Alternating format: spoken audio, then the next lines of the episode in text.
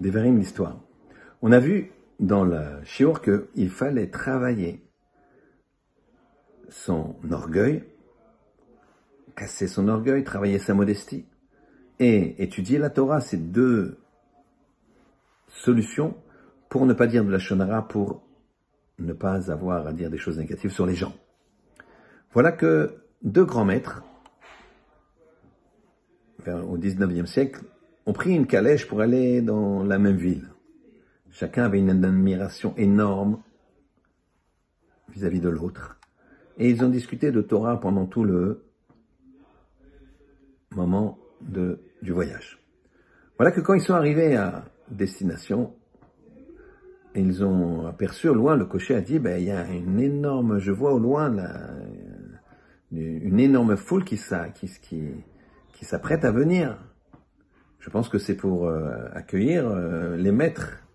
Il s'adresse bien sûr aux deux grands maîtres qui sont dans sa calèche. Et qu'est-ce que fait chacun des maîtres? Il descend.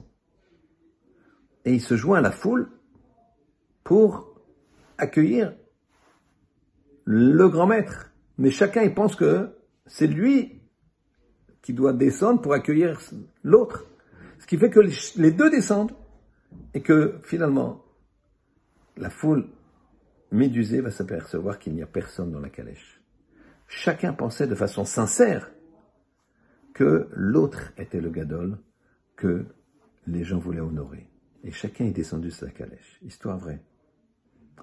Ici, le point à réfléchir, c'est que quand on a une réelle modestie, alors on doit se dire, même si on a un très grand homme,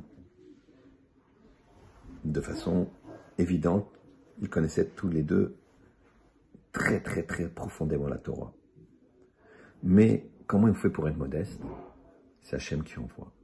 C'est Hachem qui m'a aidé. Lui, il a travaillé. Lui, c'était très dur. Moi, c'est un don. De toute façon, lui, il est plus grand que moi.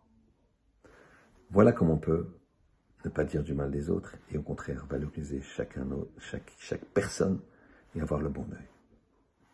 Shabbat Shalom.